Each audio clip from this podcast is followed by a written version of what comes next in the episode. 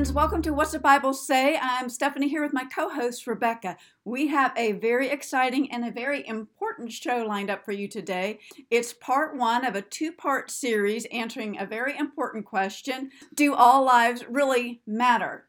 In fact, this coming what Friday, which is January 19th, they're going to have the March for Life in Washington D.C. It's a big event, a lot of things going on. And then Sunday, January 21st is the, the time we celebrate Sanctity of Human Life Sunday. And so we're going to talk about what's the Bible say about it, why it really matters, and how we can live out what we learn in real life. And when we think about sanctity of human life. Mhm. I mean, what actually does that mean? Because that's not a phrase that we use every day. But actually, it's quite simple. Really, the sanctity, celebrating the sanctity of human life is actually just celebrating life. Yeah. And not just certain lives, but all of lives. Like a big birthday party in honor of everyone who's ever been born. I like that. And you would think that everybody would be celebrating that because everybody who's alive has life, but you would be wrong. And not only are people not celebrating life, they're actually warring mm-hmm. against life, which is such a mystery to me. I mean, why in the world do you think that is? Yeah, I don't understand why anybody would be against life, especially because they're living. They are alive. But there, but it really comes down to you know perspective or the views that we hold. There, there are one of two ideologies. There's the the biblical worldview, which is basically what the Bible says, comes from the, the basis of belief that we have from Scripture, and then the secular worldview, which is ever changing and it True. moves with the tide of the culture. It's, it's kind of man's rationale and the cultural trends of the day. That's ba- you know the basic belief of the secular worldview yes. at the moment. And so yeah, it, it's the two worldviews. Yeah.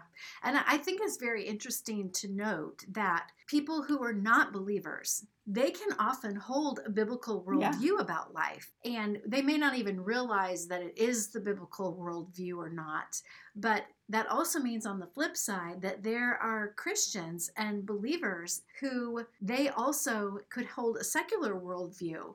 And hopefully, it's not because they don't know what the Bible says about life. And that's one of the reasons why we are doing this mm-hmm. podcast, because we want you to know what the Bible says about life. and about all things that you know that we face every single day. So in terms of life, I think one of the primary issues at the core of the argument is is whether someone is human or not. Hmm. You know, either a baby at conception is a human being or not. Either a person with special needs or um, Down syndrome or even dementia. Either they're human or they're not.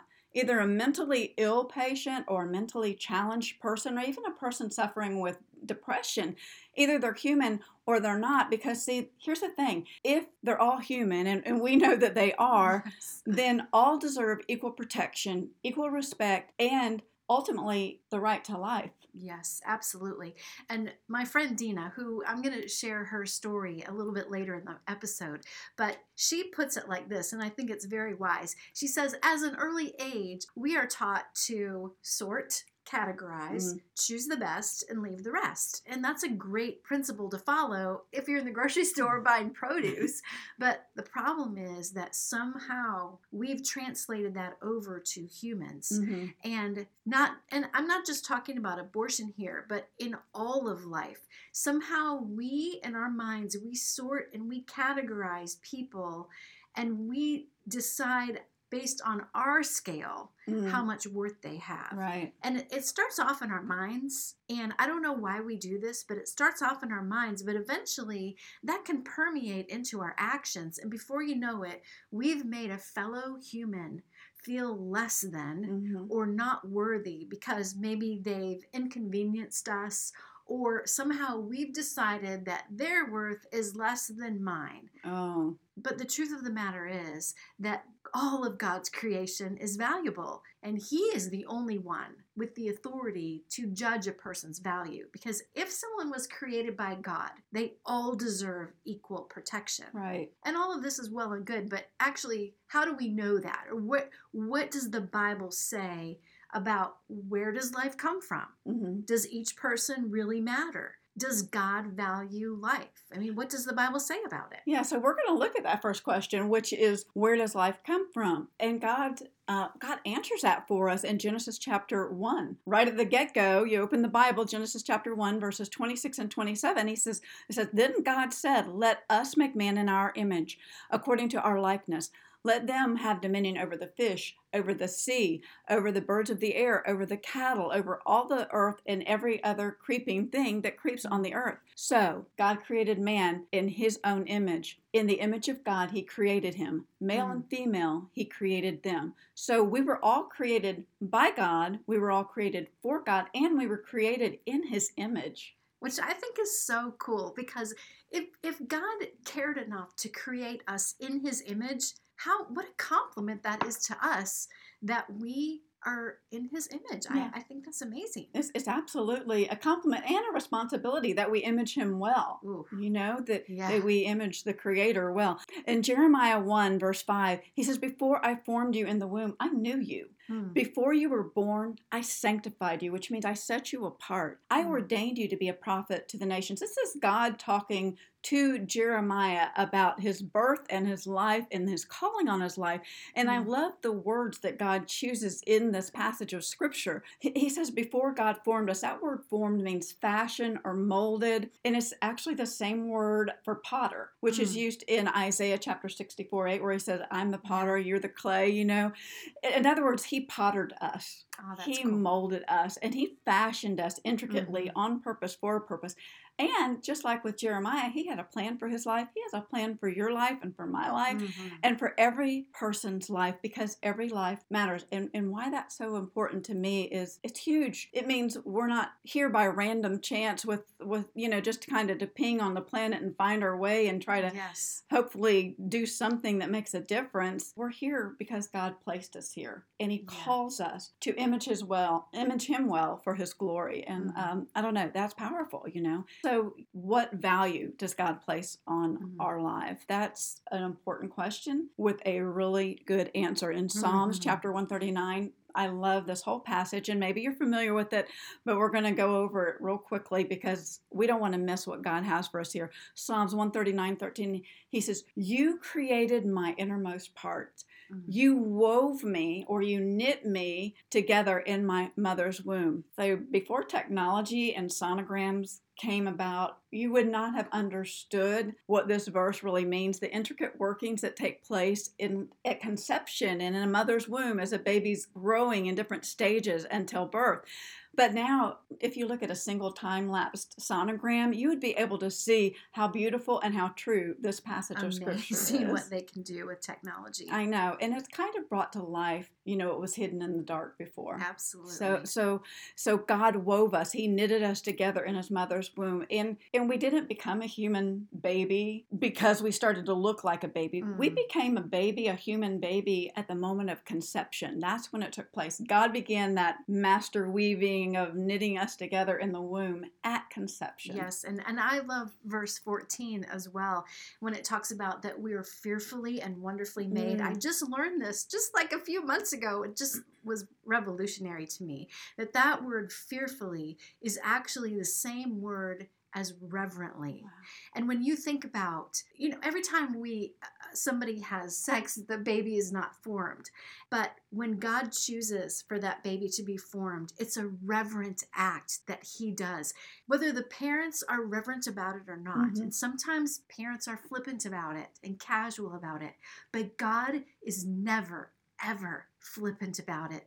It is a holy moment at the moment of conception. And that means a lot to me. That means I was mm. planned and it was special and important to God. Wow, a holy moment. Yes. That's beautiful. God doesn't give some lives more value than others. Right. You know, those with disabilities are no different than those who are born and remain healthy throughout their whole lives. There's God doesn't distinguish between the two. In fact, in John chapter 9 verses 2 and 3, he gives us a really beautiful illustration of this with um, the story about the man who was right. born blind. Right. He says, and his disciples asked him, Rabbi, and talking about Jesus, they asked Jesus, Rabbi, who sinned, this man or his parents, that he would be born blind? Jesus answered, was neither that this man sinned nor his parents, but it was so that the works of God might be displayed in him. So this is a powerful verse that reminds us that all lives matters, regardless of age or stage or or disabilities or or healthiness. You know, all That's lives right. matters, and and there are a whole lot of other verses in Scripture. These are just a few. Yes. So, why does this matter? What we believe about what God says about life? Well, we're only hmm. going to mention one in this episode, and then we're going to talk about some others in our second episode. So, be sure to listen on our next episode. But it matters what we believe about life because it makes a difference of how we treat others. Mm-hmm. My friend Dina, that I mentioned um, earlier in the episode, her story is one that we can all learn from. She, um, she and her husband got married, and they had their first baby girl, Kelly, and then a few years later, their son Jack was born. And she could tell right away that this pregnancy was going to be very different. Well, it was.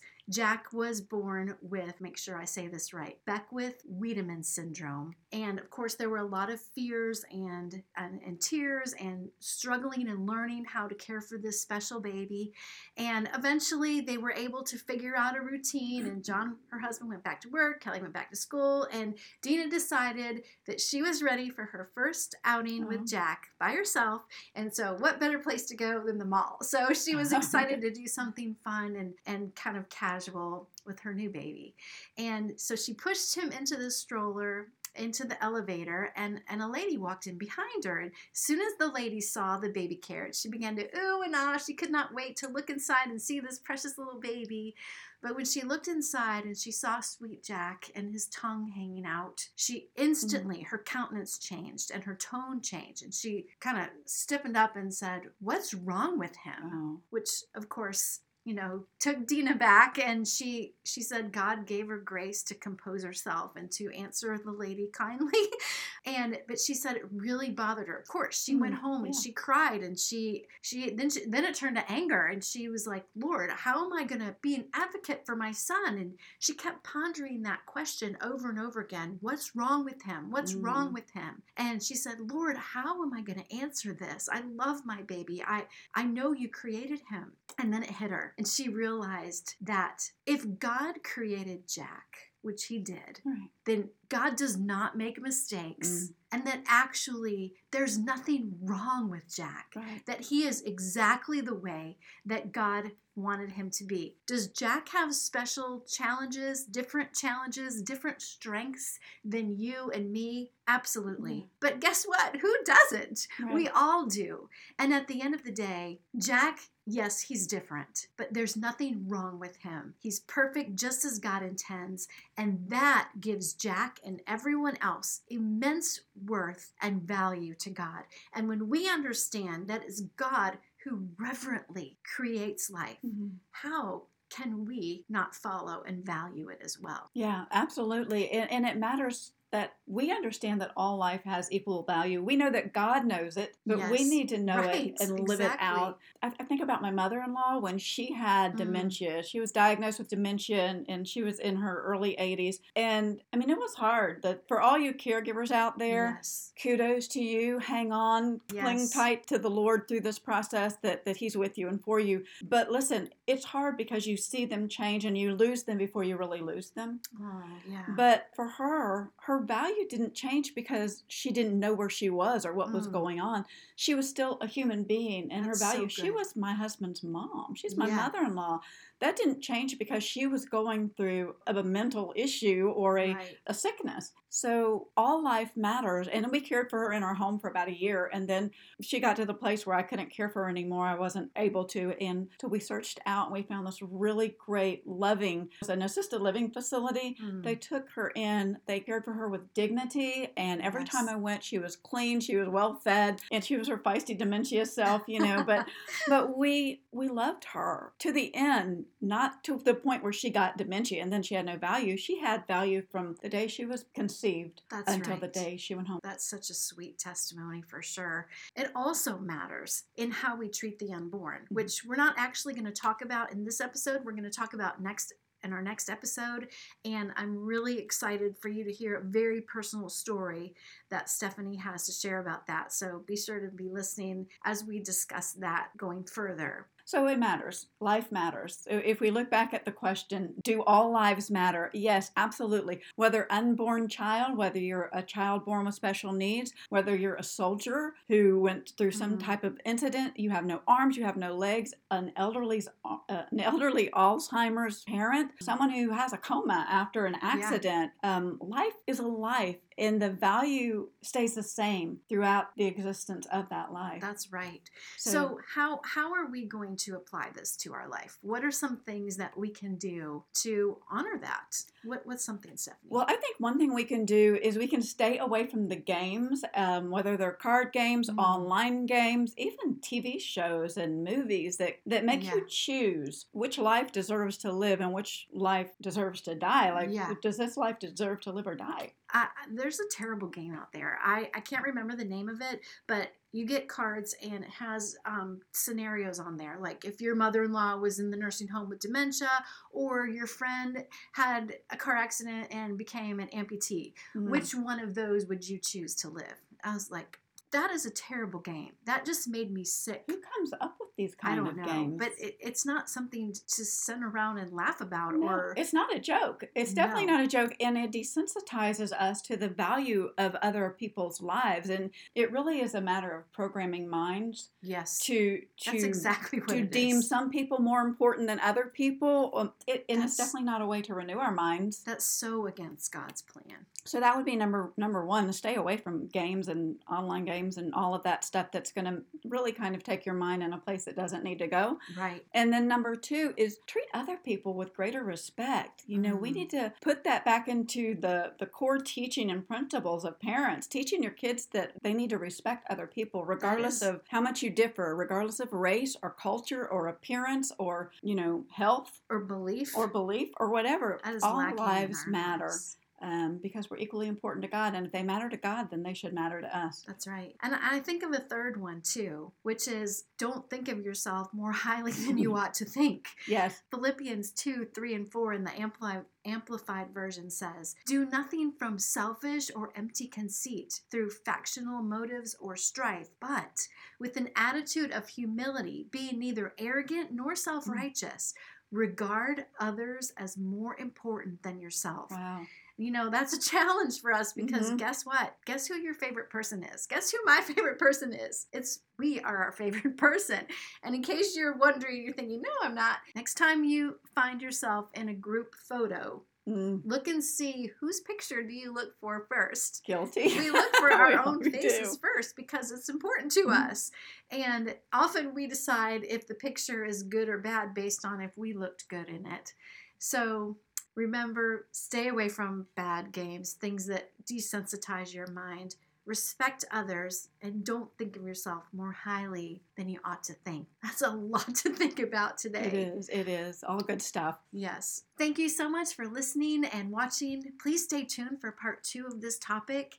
And if you know someone who is curious or maybe they're confused by what they're hearing in the media or at school, mm. then please share this episode with them. Be sure to check out more episodes on what'sthebiblesay.org. There you'll find Dina's complete testimony and under our free resources tab and all the links where you can find us. You can connect with us there. And we just want to leave you with one quote before we say goodbye from Max Lucado. You weren't an accident. You weren't mass produced, and you aren't an assembly line product. You were deliberately planned, specifically gifted, and lovingly positioned on earth by the master craftsman. Have a great day, everybody.